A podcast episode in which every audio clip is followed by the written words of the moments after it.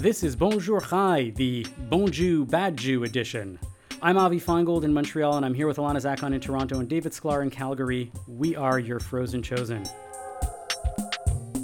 On today's show, we speak to Professor David Koffman about the history of Jewish Indigenous relations, and we'll have a wrap up of 2021 in Jewish culture.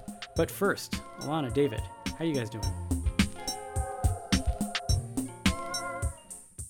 Decent.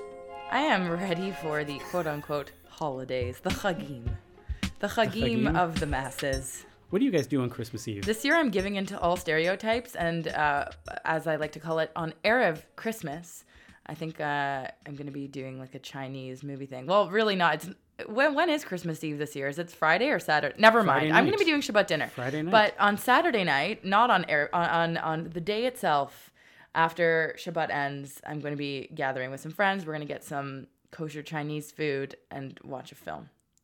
Because why not? Wow. On Christmas Eve, I think I'm still working. I will be uh, recreational therapy aiding uh, where I work, and uh, they've they've put me to work really as the dancing go-go boy at the senior citizen home itself. So they they, they know. Whoa, talk about leaning into stereotypes. Ah, Mike, I know, I know, but they they know like I'm I'm a the more outgoing, gregarious RTA there. So they're like, David, David, you're an actor. David, go dance for all the the old people itself. So I've been that is my official job every Christmas party because there's four different departments in it. funny. And then they just make me go and dance, and, and all the old ladies just uh, have um, a conniption Do you fit. bring out the gold lame? Do you bring out the gold lame hot pants, or is it like do they have scrubs hot pants for working in that? Well, they they wanted me to dress up as Santa Claus originally, and um, uh, that that did not work out in the end. I think I was a bit too too thin for the Santa costume. But um, as even today, I will be heading off to work, and I will be dancing my tuchus off for all the old Altacockers. I always like when Christmas Eve and by extension New Year's Eve end up on a Friday night because it's just so much less pressure and so much less so like, true. oh, what are you gonna do? It is this and that. It's like, okay, great, we're gonna have Shabbat dinner and that's it. And somebody asked, like, because we're having guests next week, and they were like, Are you gonna do Chinese food? And I was like, I don't know, it's a little stereotypical. Yeah. maybe. I never don't did it growing up. I started incorporating that into my tradition in the last two years just because I wanted to and it felt appropriate. Um, what do you what do you both feel when people wish you uh, Merry Christmas? Do you just say Merry Christmas Do you too? Do you respond? Or do you or do you say, Oh, I don't celebrate? No, I mean, okay. Here's the thing. I if someone knows me quite well and they know I'm a Jew, uh, and they were to wish me a Merry I meant someone who doesn't know you, like someone in a store or something Uh, like that. you know what? It, it's the season, and I just say thanks so much, or I wish them back. How do they like? They don't know, and it, it, Hanukkah's No, over. I know, I'm just I think maybe when I was younger, I was trying to have this like, I'm offended by this. Everyone should say Happy Holidays, right? And now I was just like, no, it's Christmas. Let's just accept it and stop being offended by it. Yeah, I did a whole segment about this on my hyphen podcast with my uh, Christian colleague uh, Stephen Backhouse, and uh, which you should all listen to because it's so wonderful. We have such great conversations about Judaism and Christianity. Hyphen Jewish Living Lab on Apple, Spotify, or wherever you get your podcasts. Um, it's really good. We should have a whole segment on it at some point in the future. Um, but yeah, like. That was like really sneaky shameless Come on, plug. why You not? should invite them on. Come on. on, how many times have you guys put in shameless plugs? Yeah, crossover episode. Yeah. I'm totally being facetious. So, um, yeah, I, you know, I used to think that it was important to make this political point, not because of like, you know, politics, but of, out of religion. It's like, I don't celebrate Christmas. I'm not a follower of Jesus. Don't wish me Merry Christmas. I'm like, there's no point. You know, like I used to be that guy that I love how you become like a pompous British man That- when you're defending your every identity. because every 22 year old that is trying to stand on ceremony for these things is channeling the energy of a prompt of a pompous British man. Okay. like you know i used to be that person when there were missionaries on the street corner handing out leaflets for jews to believe in jesus and i would stop and i would engage with them and i would discuss and i would try to talk to them that they're wrong and i'm like there are better more important things to do in life than to try to correct every mistaken notion that every human being has in this world and it's not my role it's not my job i don't want to think about it to like deal with any of that I think all they're really saying when they say Merry Christmas is have a good one, take it easy, enjoy your day off, relax. oh did you guys see this bonker balls video i, I say bonker balls I've never heard you say that before. Um, did you guys see this totally I've never heard that. Okay. Um, did you see this video of this? Um, it's like a 20 second clip on Twitter, and I'll post it on the Bonjour Chai Twitter or something because I've only seen it on Twitter. Some guy is that this they're at this Hasidic wedding, and that you can tell it's a Hasidic wedding because everybody's dressed in black and white with the big shtreimels and everything, and there's a big mechitza, and there's a mariachi band in the middle of the thing, and they're playing Feliz Navidad, and everybody is dancing and singing along. It's hysterical. That's kind of like when you see in Israel people use Christmas decorations on their sukkahs, where they just literally don't Yes, know. exactly. Where it says Joyeux Noel, but they got it from some you know country. Send send the overstock to Israel. They'll use it in the sukkah. They're like, we don't know what this means, but it's, it looks pretty. it's it's unbelievable. These Hasidim That's are sitting there and clapping and waving to like Feliz Navidad. I need to It's see the first this. time they may have heard the song. It's Um, so catchy. I yeah. wonder what it so means. uh, yeah, that's uh, that's the Jewish Christian thing that we should be um, aspiring to. That's Jewish Christian dialogue right there.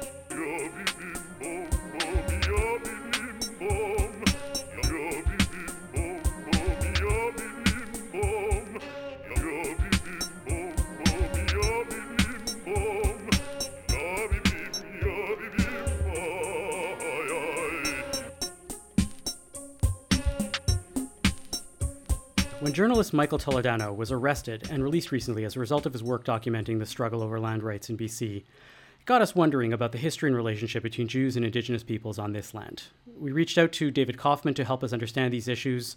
Professor Koffman is the J. Richard Shiff Chair for the Study of Canadian Jewry at York University, the author of The Jews Indian Colonialism, Pluralism, and Belonging in America, and the editor of No Better Home Jews, Canada, and the Sense of Belonging. David, welcome to Bonjour Chai. Great to be here. Can we start with an overview of the history of Jewish Indigenous relationships in the New World, right? I imagine it must have started not that much shortly after the Harts arrived in New France. Uh, yeah, so there there is um, you know there's a long history. It Turns out that the history between encounters between Jews and indigenous people, uh, you know, pretty much goes back to the the origins of not just soon after these initial fur traders arrived in New France, but before. It was, of course, what what brought them there in the first place.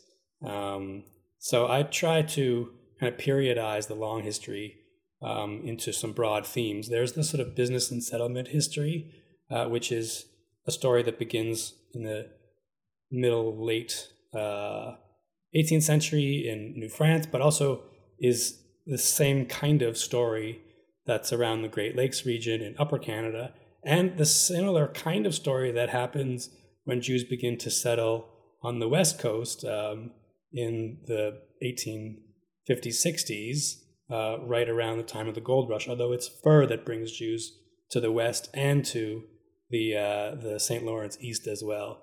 So you know the very beginning and the very reason that there are Jews uh, on this continent in a permanent settlement is because of the fur trade and its connection to what historians call the triangular, uh, the, the Atlantic triangular trade route, which moves fur and other valuable goods from the New World uh, to Europe, uh, uh, which then moves in the triangular fashion down to Africa, bringing slaves back to the New World. And we have this sort of triangular um, network of of um, network of movement of goods uh, and bodies, uh, and the Jews are part of this Atlantic world and soon Pacific world, and the you know indigenous encounter, the colonial engagement, is really a very important part of it. So that that's the very start. Well, I, I imagine that the, the uh, there there wasn't once you have that beginning. Is it a continuous long uh, history, or does it break down at some point? Um, and then where do we stand today? Ultimately, is really where I want to. I'm, I'm much more curious about. So well, it's a slapdash kind of history. There's there's a bit here and a bit there, but I think if we look, then we'll find there are lots and lots of moments throughout pretty much every period of Canadian history. So we have the settling of Jews uh, in the prairies, um, uh, which you know are is made possible by the dispossession of Indigenous people through violence, through epidemiological warfare, and through treaty making in order to make you know, make the prairies agriculturally productive. And the federal government is interested in bringing Jews and lots of other European minorities uh, to the prairies to kind of make Canada possible to link this West Coast and the East Coast. And the displacement is really a fundamental part of the reason that Jews are are there uh, in uh, in the merits in the in the prairies, uh, which is you know that's a late 19th century, early 20th century moment. But there are touchdown moments. You know, the fur trade continues well into the 20th century. All the kind of clothiers and uh, people yeah. that are involved in the in the in the fur trade uh, in the north of Canada are you know are have indigenous relations of all sorts, uh, and this continues even as the industry is uh, is industrialized. But there are lots of other kinds of encounters as well, including ones that I'd say begin even before Jews arrive here, because there's the long-standing idea that Indians are descendants from the lost tribes of Israel, and all the kind of imaginations about the New World uh, are kind oh, wow. of strangely wrapped up. You know, they're, they're, they Judaize the Indians, as it were. So, so there's a kind of Jewish Indian story even before the New World is settled, and many of the things that the colonial, uh, the colonial powers, the French, the Spanish, the English, and the Dutch think about Indians, they've learned in part from their effort to manage Jewish difference in Europe, because Jews are the only real other in Europe, the biggest other anyway. So they're taking some of what they learn and think about Jews and applying them to Indians. So, so there's even a kind of prehistory of Jewish life in North America that's um, you know that touches on indigenous history. And I'm curious, what are some of the first relationships with either the Jewish community or with Jews themselves and the indigenous populations of Canada? Well, the early ones are trade relationships.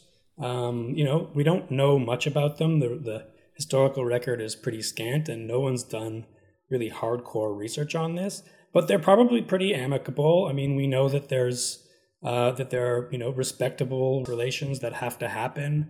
Uh, we know that Jews at least in Ontario, when they're working, uh, what would be Ontario, Jews that are kind of working against the Hudson's Bay Company's monopoly on the fur trade. There are Jews and other traders, Arabic traders, who are kind of undermining the Hudson's Bay Company's monopoly uh, by ex- extending better credit to their indigenous, you know, business relations. There's some sex involved.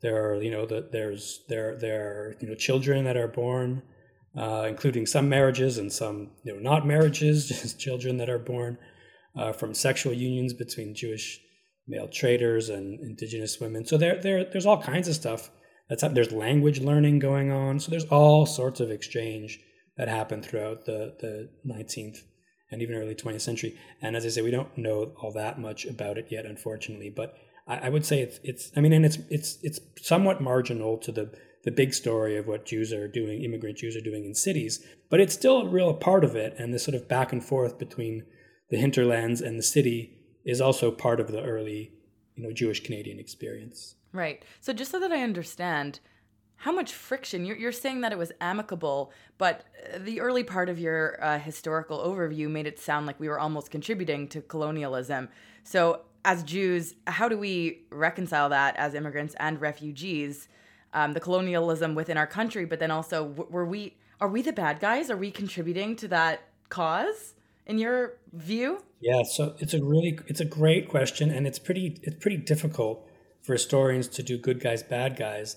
Uh, but what I'd say is basically we're both. I mean, the big if you look with like a wide angle lens, then you see that the you know the encounter between newcomers, be them you know business people. You know, some of them are rapacious, some of them have good relationships, but over time, you know, this is an extraction economy. This is a this is a, a, a business that works for the most part because it takes resources away from the continent and sends all the wealth either to cities or back to Europe.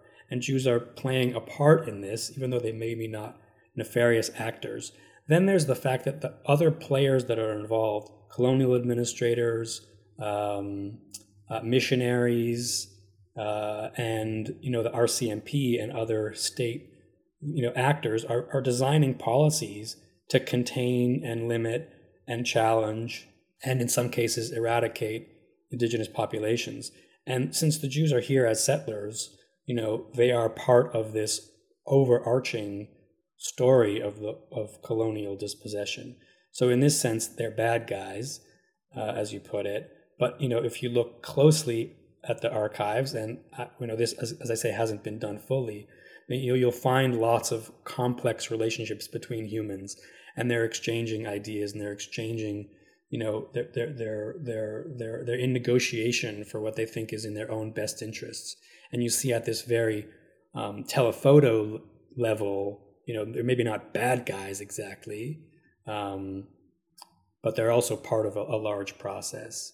Uh, I, when i did the research for the the book that you mentioned up top avi about jewish encounters with native americans in the united states i did however find you know plenty of examples of actual bad guy Jews, of Jews who were participated in vigilante violence, you know, non-state sanctioned violence against indigenous populations in the states. You know, the infamous two-gun Cohen. There, there were lots of them. Like, there, there were lots of people um, that played, you know, like like were really violent sure. um, and and murderous and scalping, and were very proud of what they did. They thought that this was part of the process of winning the West. And uh, you know, I, we, I don't I don't have cases at hand for the the Canada story, um, and there may be or there may not be. I, I, haven't dug that deeply into this part of the archival record in Canada. We don't we don't have to go violent. I mean, as recently as the '60s, we we were very complicit in the '60 sweep, Scoop. right? In '60 yeah. scoop, sorry, um, where we uh, where you know, and we had Nakuset on the show where she spoke about this. She goes, I remember being, you know, on a reservation. I was old enough. And then when I came to Canada, when I came to Montreal, to Côte Saint Luc, uh, I was told to hide that, to say that I came from Israel. That's why I look different, and not to talk or think about that past. Um, and so we, we were complicit in a lot of different places. Yeah. And, and that's, that's, that's at the level of families who, who adopted Indigenous children, who fostered Indigenous children but it's also at an organizational level because Jewish Child and Family Services was were the ones that were sending sending them out. Yeah. yeah, at an institutional level. So so there, there's definitely a difficult part of that story. That's you know.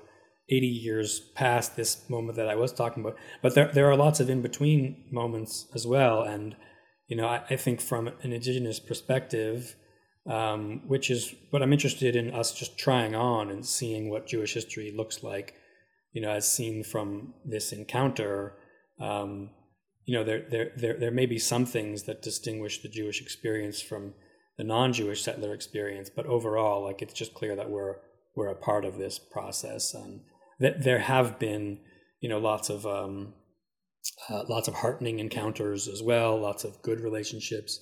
There's a kind of long there's a long history of Jewish doctors and nurses, of lawyers, of uh, economic uplift advocates, uh, of Jews who work for the province and the state, who are you know really try to uh, to um, uh, you know to do good by First Nations.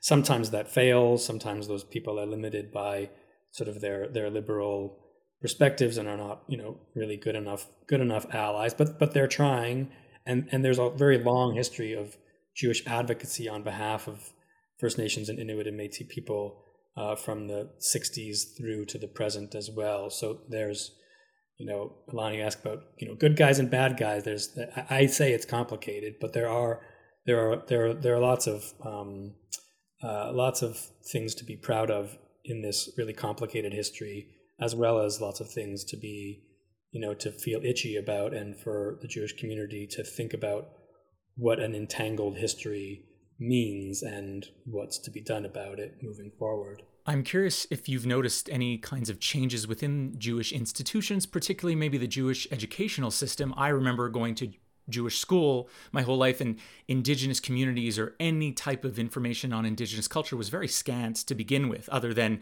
they were here and then we move on. So I, I, got very little knowledge of what the indigenous community. That's not a Jewish education problem. That's a Quebec school system problem. Just yeah, saying. no, just saying. Qu- quite possibly. But I, am just wondering, has there been any kind of movement afoot within uh, the Jewish education system to talk about indigenous communities uh, or indigenous rights? Yeah, there have been massive movement on this. Um, ma- massive movement. I'd, I'd, say the there was a watershed moment um, in at least how I describe Jewish indigenous history in the early 2000s after the David Ahenakew affair. So you may remember he was the um, he was a he was the head of the the the AFN, and he made some really gruesome anti-Semitic remarks. Uh, and he was stripped of his Order of Canada, and the organized Jewish community and the Jewish press was pretty anxious about why a First Nations leader would have been such an intense anti-Semite. and in the wake of the Ahenakew affair, there was a lot more effort that Canadian Jewish Congress and uh, many provincial sort of provincial Jewish leaders uh, had with trying to forge better ties with Indigenous communities and to think through their relationships. Uh, and then this process of kind of thinking through, you know, Indigenous allyship or Indigenous connections at all was intensified hugely after the drop of the Truth and Reconciliation Commission.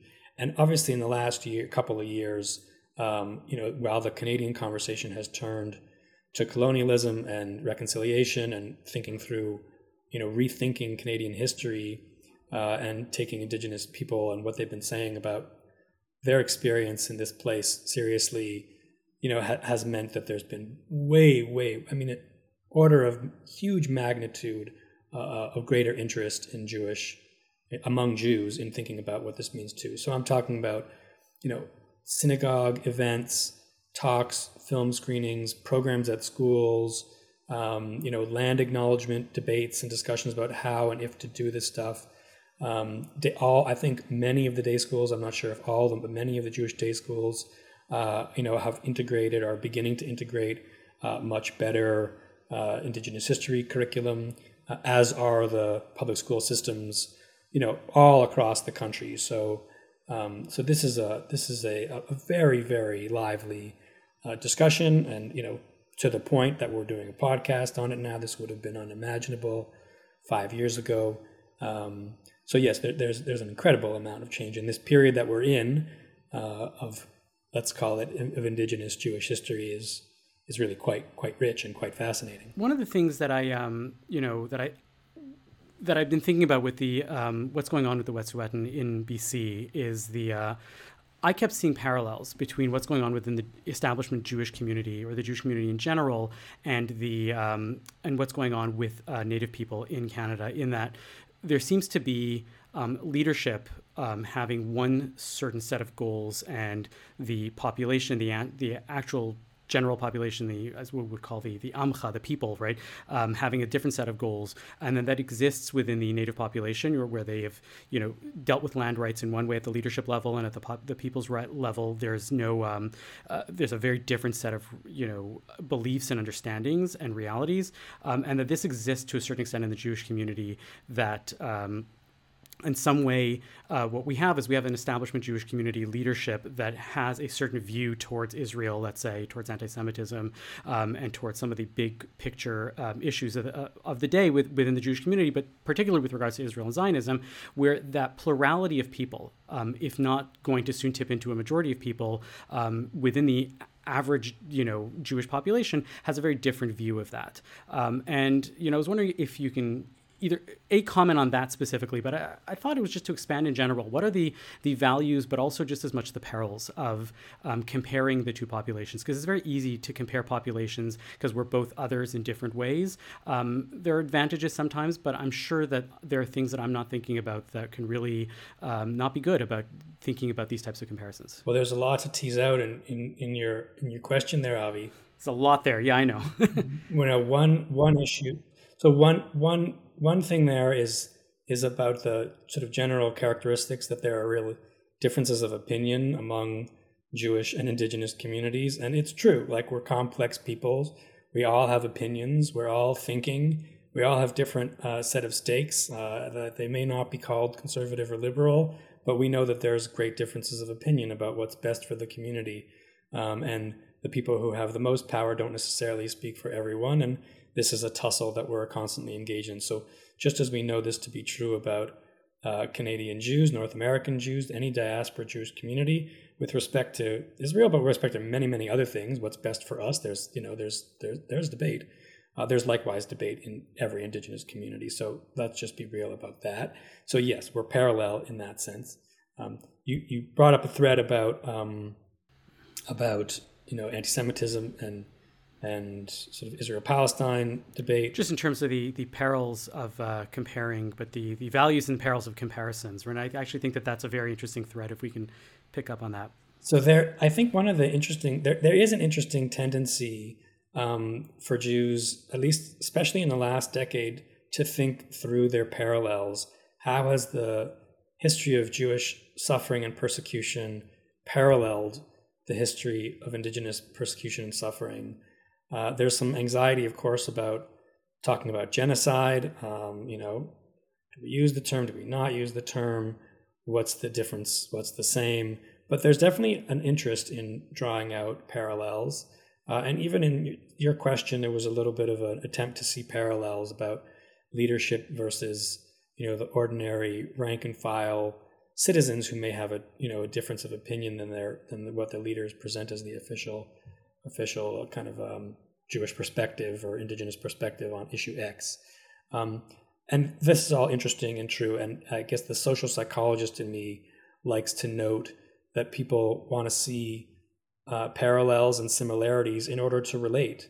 And this is a Jewish effort to say, oh, yeah, these indigenous folks are just like Jewish folks, and we can understand what their what their aims are and what their suffering is, and we can be sympathetic, and we can get out of our own our own uh, shells a little bit, and you know maybe do some good, which is of course a wonderful instinct. I also want to add that that thinking about indigenous relations and issues and how indigenous life and history differs from Jewish life and history and experience is also really important and really instructive because we are different in so many ways. We're not we're human, of course, uh, and we should always remember that. But we're different in so many ways that so many of the assumptions that we have about uh, that we have as Jews about what's good about Canada and life in North America uh, is just seen at such a radically different perspective from many indigenous perspectives, and and it's important to not forget to look for the differences and not just look to the parallels. That's great advice. I just want to go back to your comment before about empathy and how we maybe use our own backgrounds to understand and relate to indigenous communities. So I'm curious what actually inspired you to focus on this in your career as an as a topic. Well, I was starting when I, I was I was applying to PhD programs. I have a background in anthropology and I was initially planning on doing a PhD in anthropology that that um, uh, that kind of put the Jewishness of all these pioneer anthropologists at the center of the story. That basically blended the history of anthropology uh, with Jewish history, because I was very curious about the fact that many of the founding figures of kind of modern anthropology, what we think of as anthropology, Franz Boas, Edward Sapir, uh, and many, many, many, many of their students were Jews. And they spent, these guys spent, and some women actually spent their careers working with different indigenous communities in North America and, you know, kind of talking about cultural relativism, explaining that the differences between people were to be accounted for by culture and not by biology or by character or this sort of evolutionary ladder that, you know, cultures there was no such thing as an evolutionary ladder that cultures move from simple to more complex and this is better or worse stuff. They were real cultural pluralists and they were trying to teach North Americans in general that race was a, a bunk idea and that they were hopeful that if there was no such if people understood that there was no such thing as race, then there would be no such thing as racism. And clearly, if there was no such thing as racism, then there couldn't be anti Semitism as well. And as it turns out, these anthropologists in their private papers had a lot to say about Jewish issues and were, you know, many of them anyway, um, spent a good deal of their kind of off professional time uh, helping advocate for Jewish life in North America and spent their entire professional career and all their publication record talking about indigenous people um, to non indigenous audiences. So I thought this was a really interesting situation of Jews as kind of cultural middlemen trying to, you know, shift the shift the dial. What's the you know trying to change the the pulse of the conversation uh, in North America about cultural difference, which would make space for Indigenous people and for Jews. Anyway, I was totally fascinated by this by this subject. It turns out to be one of the chapters uh, in the book that that I wrote. Um, no anthropology department wanted to have me. Uh, anthropology said, "Oh no, you really have to do field work and do this not a kind of historical thing. And anthropology has kind of had a long, difficult uh, path of tension with its Jewish question. What what do we do with the fact that so many anthropologists were Jews? Anyway, I just signed up instead at a history department uh, and did a did a uh, did a uh, and then you know actually this David Ahenakew affair was kind of unfolding as I was starting this work, and I thought, oh wow, there's this David Ahenakew situation unfolding in Canada. I was in the states doing my PhD, thinking about these American anthropologists, and then I thought maybe maybe I'll just pause here and try to cast a wider net and say when did Jews and Indigenous people meet? What did those meetings look like? You know when, how, and I just started scouring the archives you know, looking for Indians in Amer- in Jewish archives and looking for Jews in collections that have to do with you know indigenous life, and just amassed a massive number of interesting scraps from the historical record and tried to make sense of what this broad history looks like. To be fair, Jews are cultural middlemen in, in so many areas, right? You think about literature, you think about we, we talked about the West Side Story on the show last week and how Jews were the cultural middlemen for for Puerto Ricans in New York that that is one of the things that we often do um, as academics, as scholars, is we're always looking towards others, and we end up bringing those to to the population for, for better or for worse. Yeah, we also we know a lot about the story. You know, historians have long been interested in the relationship between blacks and Jews, uh, and there's a really robust, interesting bookshelf, you know, full of debate about how this history works, what it means, what we should be thinking about it, and of course, this has changed a lot um, you know, since Black Lives Matter, this debate has really renewed itself in a super fascinating way. But when I started this work, you know, over 10 years ago now, there was just absolutely nothing on Jews and other others. And I thought, oh, I'm, this, I'm really interested in this particular encounter and what we learn about Jews and Jewish history from it, since I come at, I come at it as a historian of the Jews. You know, um, uh, there will hopefully be uh, you know indigenous scholars, scholars of indigeneity, who are also interested in what it means when you know uh, from from you know from the other side of the dialogue. Um, but there was very little, and still is quite little, scholarship um, on uh, you know on, on Jews and indigenous interactions. That's changed. There's a little bit more now, and there's certainly more community interest. So you know, I'm in Montreal. Alana's in Toronto. Uh, spent time in Vancouver. David's in Calgary. I feel like there's probably a lot of stuff happening, you know, in terms of boots on the ground. These types of activities going on uh, in terms of Jewish Indigenous relations and uh, you know rapprochement and dis- and dialogue. Um, where can one find any of this information? Is this stuff happening? How is this happening? Like in terms of actual day to day in Canada right now, and where should one look for it? Well, as far as I know, there's no effort to aggregate all of these things. There's no master list or calendar of events, although it's a pretty neat idea. Um, what there is is programming happening coast to coast to coast. Um, some more and more in some places and less in other places. I think you probably find the most happening in BC. Um, Winnipeg is probably you know a place where Winnipeg's a place where the indigenous and Jewish history is rich and long and pretty intense. Uh, but there are there are really so many things. So I suppose I would say you know go to your favorite Jewish organizations' websites, look at their past events, look at their future events, and you will probably find something that's that's happened recently or is planning. You know, is is, is in the works. Uh, I wrote an article a couple of years back called "Suffering and Sovereignty." recent Jewish interest, recent Canadian Jewish interest in Indigenous people and issues. And in the essay, I tried to pull together things that were happening and give a bit of historical perspective and an analytic lens on why it was happening now and how it's meaningful.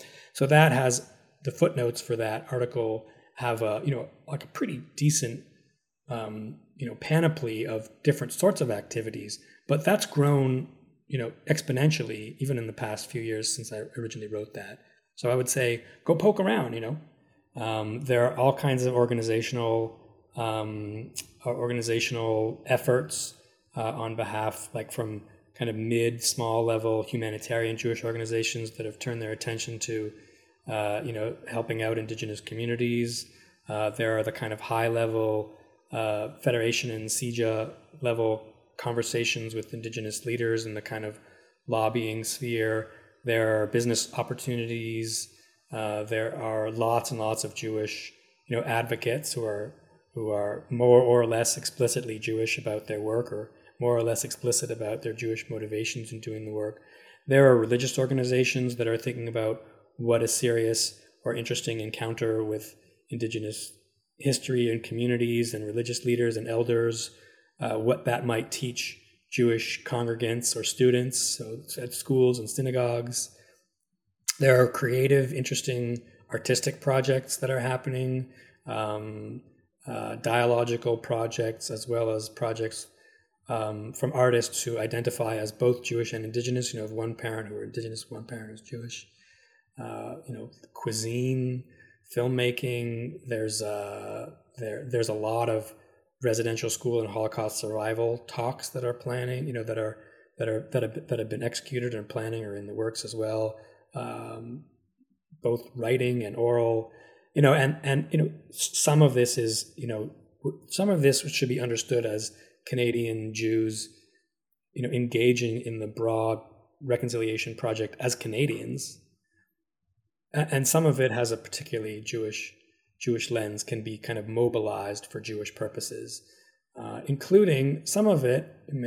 Um, some of it is also allyship building uh, around um, issues about political sovereignty, uh, language revitalization, environmental practice, all around Israel, um, and what it means to sort of say that Jews are an indigenous people uh, in the biblical land of Israel, and to make and try to produce a sense of allyship, both for the sake of the Jews and indigenous people here who are listening, and for other people who are witness to this, you know, great Jewish debate and great debate about Jews, about the extent to which Jews are indigenous to the land of Israel or are colonists in that place, uh, and all of the fraught anxieties that come with this kind of sovereignty question uh, and what it means to, you know, produce allyships and connections and linkages and claims with Indigenous people here. Yeah, I wanted to shout out uh, a quick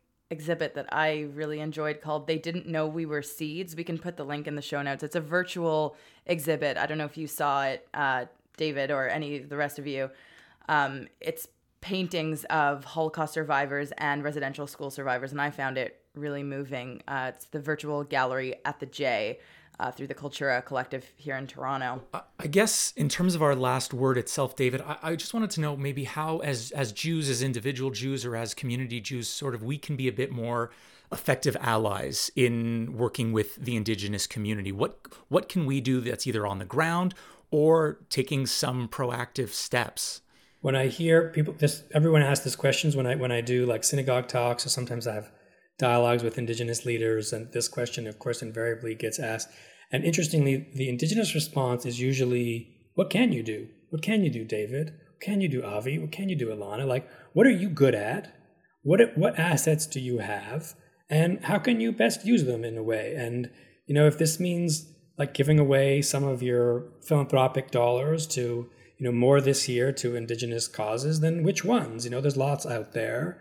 Uh, there's lots of things that i think may, might speak to you. Um, they also say and i would also agree you should learn you know learn more learn more indigenous history uh, learn more indigenous history particularly about the place where you live. Um, and you know just take it seriously. Like let, let, let's have that be the start. And always remember that the indigenous people from of past and present who are around are, are, real people. They're just they're just real people like us, and uh, um, you know, and uh, and and think about it in a kind of with a kind of idiom of care uh, and an idiom of compassion, as you would want uh, all non-Jews to think about and know something about Jews. Um, you know, with a inside that same um, idiom of compassion. Excellent. Thank you so much, uh, David Koffman. David Koffman is a professor at York University, the author of a couple of books. We'll put the links to the books um, in the show notes. You can find links to both of those in the show notes. And uh, you can email us at bonjour at the cjn.ca uh, to let us know what you thought or join us in the Slack channel, uh, the Frozen Chosen Slack channel to uh, join, keep the conversation going. Um, David, thanks again so much. Um, and I do hope that this is not the last time you're on uh, Bonjour Chai. Thanks so much for having me. It was really fun talking to you guys.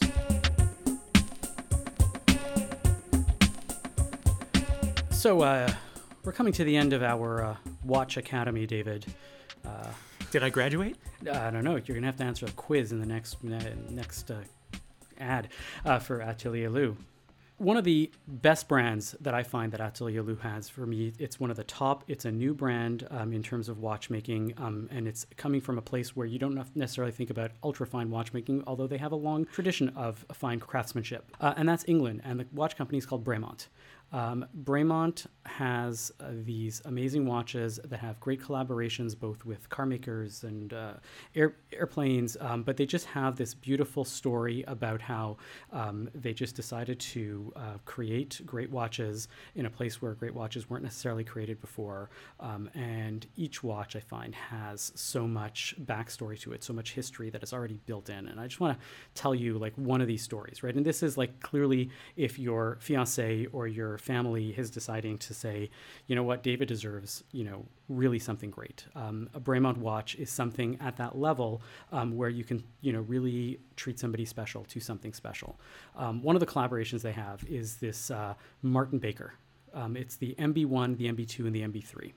Now, there is no difference between the MB1 and the MB2. The MB1 is a watch that you cannot buy. And I'll tell you why in a second. Um, Martin Baker is a company that actually uh, makes 70% of the world's ejection seats for fighter planes.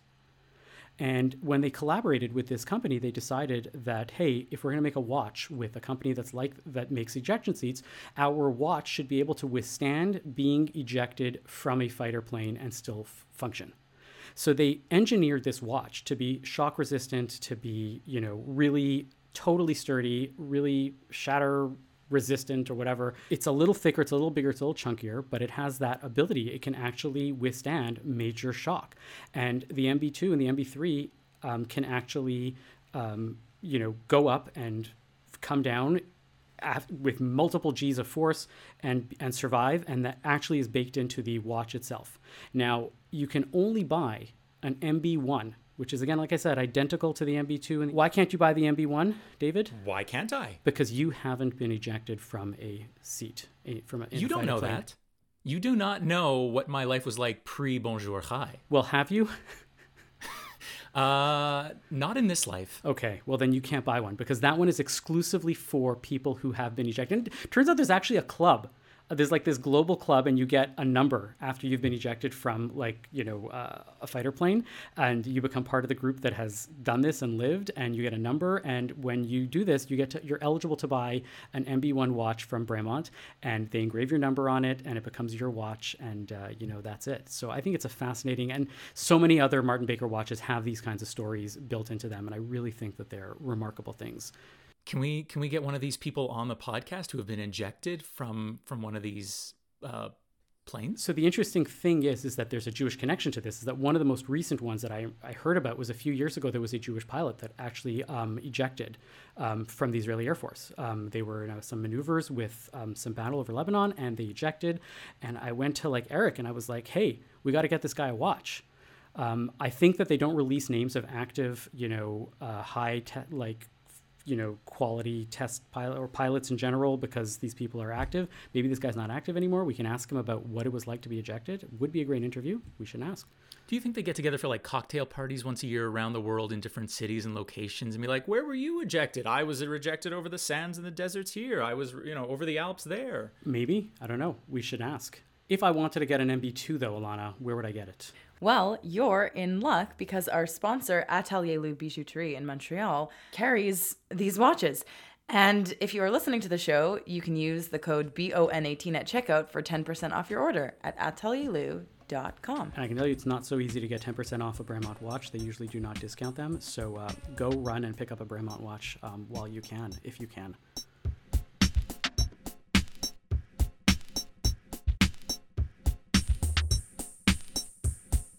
Let's move on to um, a bit of a wrap up here. You know, we're coming towards the end of the year, and uh, I know that you guys are both uh, culture vultures. Um, are you? I, I, think so. I, by I product of being in the culture world? By be professional culture providers and uh, by extension consumers.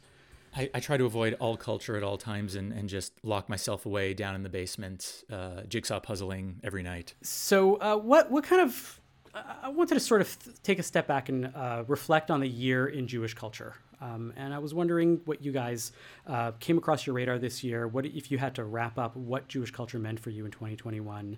Um, what do we take from that? Look, I think it was a hard year, especially you know re- year two of the COVID pandemic, where you know I think this was supposed to be the best summer ever, according to Jason Kenney here in Calgary. Um, they even sold hats and shirts saying "Best Summer Ever," and it turned into the winter of our discontent. Um, I, I, think there's just a lot of back and forth where we're open, full access, everyone can do anything at all times. We're the most free province in the entire country to uh, shut it all down. We've spiked our cases. Who knows why? Uh, you know, when you just say go about doing your thing every which way without masks, yeah, you're going to have a spike in cases. So that was obviously the culture of what was going on for me. You know, are we open? Are we not open? Are we fully free? Are we not? Uh, that's what was generally going on in my Alberta Calgary life, I would say. Alana, what what were you up to over the past little 12 months that felt like 24 years? Oh, I got into some older Jewish shows that I hadn't yet. Like I finally got into Broad City. Um, Seinfeld. I mean, that's more recent I've than been, I. I've been rewatching. I've been rewatching Seinfeld the entire time too. Right now that it's back on Netflix. But yeah, Broad City had been a, a show on my radar for a long time that I hadn't seen. I also, um, if you know the comedian Rachel Bloom, Crazy Ex Girlfriend, she released a book this year, which I uh, got from the library and quite enjoyed. Um, but I feel like there wasn't so many films or shows that really stood out to me. Like I saw Shiva Baby, which uh, was like an hour of anxiety. Um, it really was. It was so anxious. it was so. I only saw the the short. The like, is it an excerpt or something? That the the moment of the Shiva itself, and then the the reveal when she meets her client. Like the trailer. Um, that it was it a trailer. It's like a ten minute bit. Oh no, I, there's like it a two. It was minute released, tra- I think, as a short film. But Oh, then there was. well, I know she did it for her thesis at um, NYU. Maybe that was the original version. It's not all twenty minutes. It's like Yeah, a full yeah, it's a hour. full- no? it's a feature. The, the movie. Okay, yeah, Yeah. yeah. So, So you didn't I- see the whole thing. I did thing. not see the feature. I you did should see an excerpt. definitely check it out. Um, and then I think it was the most Jewish experience of 2021 was Shiva Baby. honestly, it might have been. Um, and then the two others that stand out to me, that one of them we we covered on the show is Loon. Um, that we had Aviva um, Armour Ostroff on the show um, in May, and it was her feature film that I thought was really beautiful. Um, and then also the film Charlotte at TIFF, which I wrote an article about, was one of the most stunning, stunning uh, animated films around the, around the Holocaust that I've probably ever seen. It made me cry a lot. Have you been? Have you heard of The Shrink Next Door at all, by any chance? No, Did- what's that? I, I come on, hello. I spoke about Yes. it like two weeks ago on the I show. know you did. This is why I was bringing it I up. guess Paul I Rudd, was Will not Ferrell. paying talked about Jew I guess I wasn't paying attention. We were talking about Jew face and whether Oh. you know Paul Rudd is a Jew, but whether Will Ferrell can play a Jew. Um, I've been I've been eating it up. I mean, he clearly can play a Jew. He was doing so good. So it, that was another thing. Just at the tail end of this year is the Shrink Next Door, and it was based on a podcast that I was listening to several months earlier itself. Fascinating story um, about manipulation, money, the schmata business in New York itself. Um, I would I would really recommend checking the Shrink Next Door out on Apple Plus TV. It's interesting that you say that there was, you know, first of all, when it comes to movies and TV, I think that this is the most Jewish year culturally in terms of film and TV, simply in that nobody went to the theater, nobody went to movies, which is very Jewish. It's like, eh, I'll just wait till it comes out on video. Right. And like, that's what we're doing. We're like, we're not going to the theater uh, it- unless even I went to see you Dune know, in theaters the other day. Exactly. I'm saying, except for that, there's a lot of people that are like, I don't want to see it in a theater yet. Yeah, I'm going to yeah. wait. But like for the majority of the year, it was like, I know the theaters are open, but I'm going to wait unless there's something real, a real important reason. And yeah, West Side Story's only in the theaters. But yeah, so that that that felt very Jewish in that you know we didn't need to have this like moment. Right. It's, it's so Jewishy culture to say, I'll wait till I get it in the library. You know, and uh, you know that's that. So, but. Um, the thing that I found remarkable in reflecting about my cultural um, absorption over the past 12 months is that I read a lot, and I read a lot of Jewish stuff. And uh, as you said, not necessarily new, um, because there was a lot of new um, Jewish um, books and ideas and, and, and things. I, uh, I was really struck, for example, this year by Hidden Heretics, which is a nonfiction book. Um, it was more academic about the double lives of Hasidim online, the Jews who are, the Hasidic Jews who are. Um, leading this double life where externally they are uh, Hasidic to their community because they have communal reasons for being part of it, but online they basically um, talk about you know their doubts and their struggles and things like that. Ayala Fader, she's a professor at Fordham, I believe, and this really wonderful book, and a lot of other books that came out in terms of the nonfiction or you know great Jewish ideas.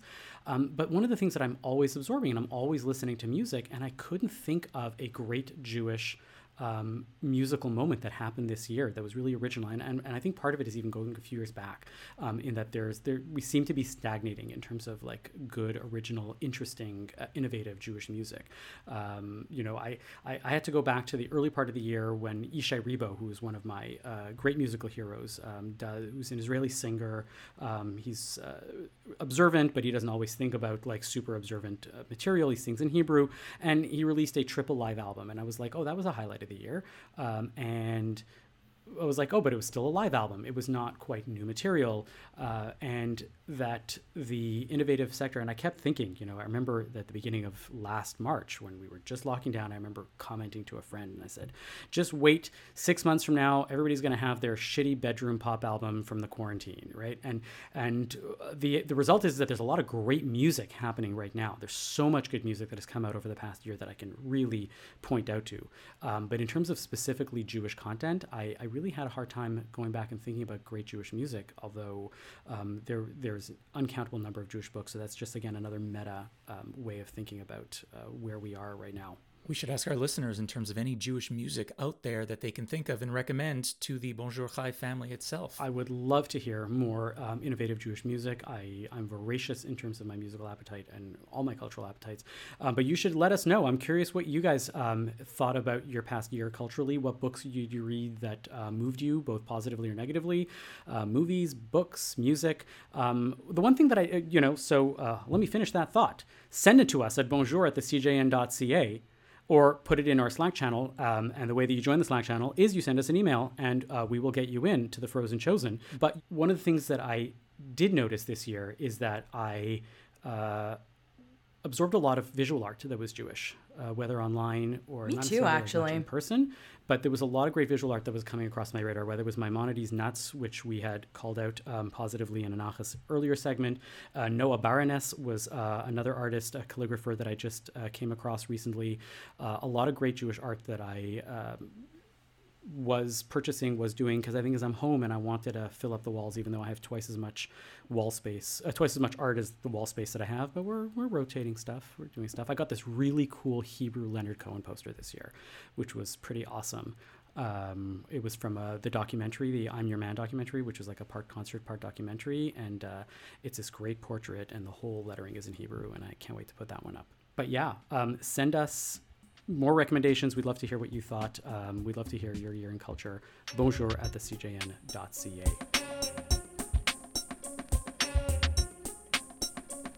Our word of wisdom this week comes from Zachary Borden, 11th grade student at the King David High School in Vancouver, BC. This week we read Parsha Vayechi, where we read about Jacob's final days in Egypt along with Joseph. Near his death, Jacob does something very interesting. As he is giving blessings to his grandchildren, he gives Ephraim his blessing, even though he, is, he was younger than his brother Menashe. Throughout the book of Genesis, there are many points of tension when it comes to the firstborn blessing. The tension always stems when the younger brother keeps getting the blessing over the older brother. We see this with Isaac and Ishmael, Jacob and Esau, and Joseph and his older brothers. All of this tension leads to problems which create damage within the family. Knowing this, when Jacob is giving blessings to his grandchildren, he purposely gives the younger one, Ephraim, the blessing. This time, the blessing does not create tension, and the brothers are okay with it. Ephraim was more fitting than Menashe to get the blessing, and they knew this. Ephraim was more fitting than Menashe to get the blessing, and they knew this. Every Friday night, we bless our children like Ephraim and Manasseh. So tonight, as you bless your children, it is really a blessing for peace in our families and in our homes. Shabbat Shalom. And now it's time for our Nachas of the Week, where we talk about the things that made us um, feel good, feel Jewish um, over the past week. Alana, what's your Nachas? My nachas goes out to uh, Montreal MP from the Liberal Party, Anthony Housefather, who this week on Matt Galloway's show on CBC, The Current, uh, talks about Bill 21 and how it infringes upon fundamental rights and why we need a national debate um, to the notwithstanding clause. I, that is a quote from Anthony Housefather's Facebook page. Um, and uh, what it says on CBC is in Quebec, some people say more has to be done to push back against the province's Bill 21. Parents Kirsten Taylor Bosman and Paul McInnes each had to tell their children why their grade 3 teacher was removed for wearing a hijab in a classroom. Both parents feel the teacher was taken out of the classroom unfairly. So I am very proud to have someone like Anthony Housefather um, in the community and uh, speaking up for minority groups and for rights and i think he's doing a lot of good Can I just add on by that? I remember when the pandemic started itself, and I think a lot of people were very nervous about um, financial difficulties that they were going to experience. And a union I'm involved with said, email your MPs.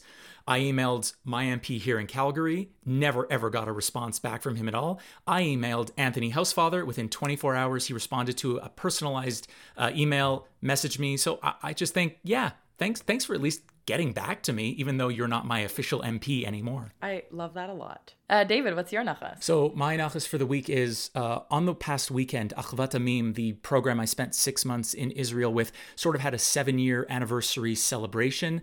They were uh, discussing what's been going on on the ground in Jerusalem and in Israel and in the Palestinian territories itself. I started, I was the first cohort way back in 2014. At that time, there were just six of us. And now, seven years later, there are over 100 past participants. Uh, it was really great to meet a bunch of people who I'd never met before, some people who I knew from the the, the time I was there. And it's just wonderful to see how this organization has grown and is expanding and has a lot of plans for the next seven years in the future. david can you remind us what the organization is So Achvat Amim, and what that means is it's called Solidarity of Nations. It's um, it's a bit of a grassroots organization that used to be part of Masa Israel that works with Israeli and Palestinians on the ground. When I was there, I worked with the school hand in hand, teaching English and drama to uh, both Israeli and Palestinian kids who learn together and go to school together. That's just one part of the organization. I visited one of those schools. It's remarkable. It is so remarkable. Um, unfortunately, the school I was working at got firebombed uh, about two years after I was there itself by a right wing extremist, um, an Israeli right wing extremist. But they they rallied and came back together. So they just do a lot of different things on the ground to talk about some of the uncomfortable truths um, that we in the Jewish community sometimes uh, don't want to address. Excellent. Um, my nachas this week is uh, I'd like to talk about uh, Rabbi Moshe Baron. Rabbi Moshe Baron first came into my life as a uh, NCSYer um, when I was a young, young advisor, so we really didn't have that much of an age difference. Um, he became more observant because of NCSY. He ultimately ended up um, becoming my study partner in rabbinical school when we were studying for the rabbinate here in Montreal at Yeshiva Noam HaTorah, which was a cohort of one uh, and not a cohort of one. It was one cohort um, of uh, students over several years where we learned with Rabbi Joshua Shmidman, uh, and he inevitably ended up the person that I studied the most with, my chavruta. Um, and we didn't always stay in touch um, after I left Montreal, um, but I always knew he was there. I had a lot of fond memories of him. One of the sweetest, nicest men that I ever knew. Uh, and Rabbi Moshe Baron passed away this week uh, in Israel um, from COVID and uh, it was a really a moment to reflect not, again not on the sadness of his passing but on the joy that he brought into everybody else's life and especially into mine. Um, he was a great man and uh, i will always remember him as a great study partner and uh, a great jew. So that is my nachas is remembering those moments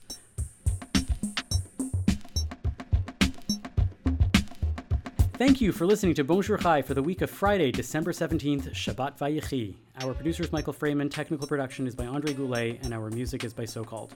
We are a project of the Jewish Living Lab and are distributed by the CJN Podcast Network. You can listen to all our past episodes on our new page at the cjn.ca slash bonjour, and you can subscribe to the podcast and automatically receive all episodes on Apple, Spotify, or wherever you get your podcasts. As always, you can email us with comments at bonjour at thecjn.ca. I'm Avi Finegold. I'm Ilana Zakon. And I'm David Sklar.